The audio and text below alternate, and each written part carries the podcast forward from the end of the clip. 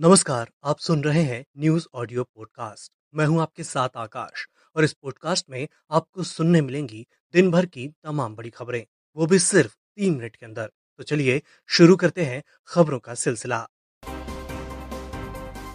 देश में कोरोना के घटते मामलों के बीच डराने वाली खबर आ रही है। देश में दूसरी लहर के लिए जिम्मेदार कोरोना वेरिएंट डेल्टा एक बार फिर रूप बदल कर हमला कर रहा है। इसे डेल्टा प्लस का नाम दिया गया है। विशेषज्ञों का मानना है कि डेल्टा प्लस वेरिएंट देश में कोरोना की तीसरी लहर का कारण बन सकता है। पाकिस्तान के लाहौर के जौहर कस्बे में धमाका हुआ है। इसमें दो लोगों की मौत और सत्रह लोगों के घायल होने की खबर है। पाकिस्तानी मीडिया डॉन के मुताबिक रेस्क्यू में जुटे अधिकारियों ने बताया कि ब्लास्ट एहसान मुमताज़ हॉस्पिटल के पास ई ब्लॉक में हुआ है। मीडिया रिपोर्ट में दावा किया जा रहा है कि ये धमाका मुंबई हमलों के मास्टरमाइंड आतंकी हाफिज सईद के घर के पास हुआ है।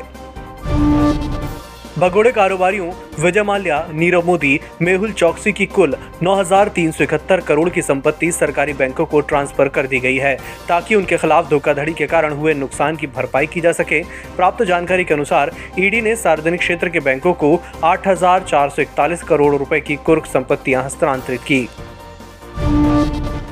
भारत से दुबई की उड़ानें बुधवार से शुरू हो रही हैं। डेल्टा वेरिएंट के खतरे को देखते हुए दुबई ने भारत से आने वाले यात्रियों के लिए नई प्रोटोकॉल की घोषणा की है। इसके तहत भारत से सिर्फ़ वैध निवास वीज़ा धारक यात्रियों को ही आने की अनुमति होगी, जिन्हें यूएई सरकार द्वारा मान्य वैक्सीन, फाइजर, कोविशील्ड, सिनोफॉर्म और स्पुतनिक की दोनों खुराकें मिल चुकी हैं। आईसीसी की ताज़ा जारी टेस्ट रैंकिंग में रविंद्र जडेजा दुनिया के नंबर वन ऑलराउंडर बन गए हैं। उनके तीन सौ छियासी रेटिंग पॉइंट्स हैं। उन्होंने वेस्टइंडीज के पूर्व कप्तान जेसन हुडलर को पीछे छोड़ा। इस सूची में भारतीय ऑफ़ स्पिनर आर अश्विन चौथे पायदान पर हैं। उनके खाते में तीन सौ तिरपन अंक हैं।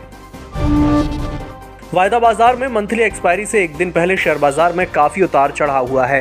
बाज़ार के दोनों अहम शेयर सूचकांक लगभग आधे परसेंट की गिरावट के साथ बंद हुए हैं। बीएससी का 30 शेयरों वाला सेंसेक्स दो पॉइंट लुढ़क कर बावन पर रहा। एनएससी का 50 शेयरों वाला निफ्टी पचासी पॉइंट की गिरावट के साथ पंद्रह पॉइंट पर बंद हुआ।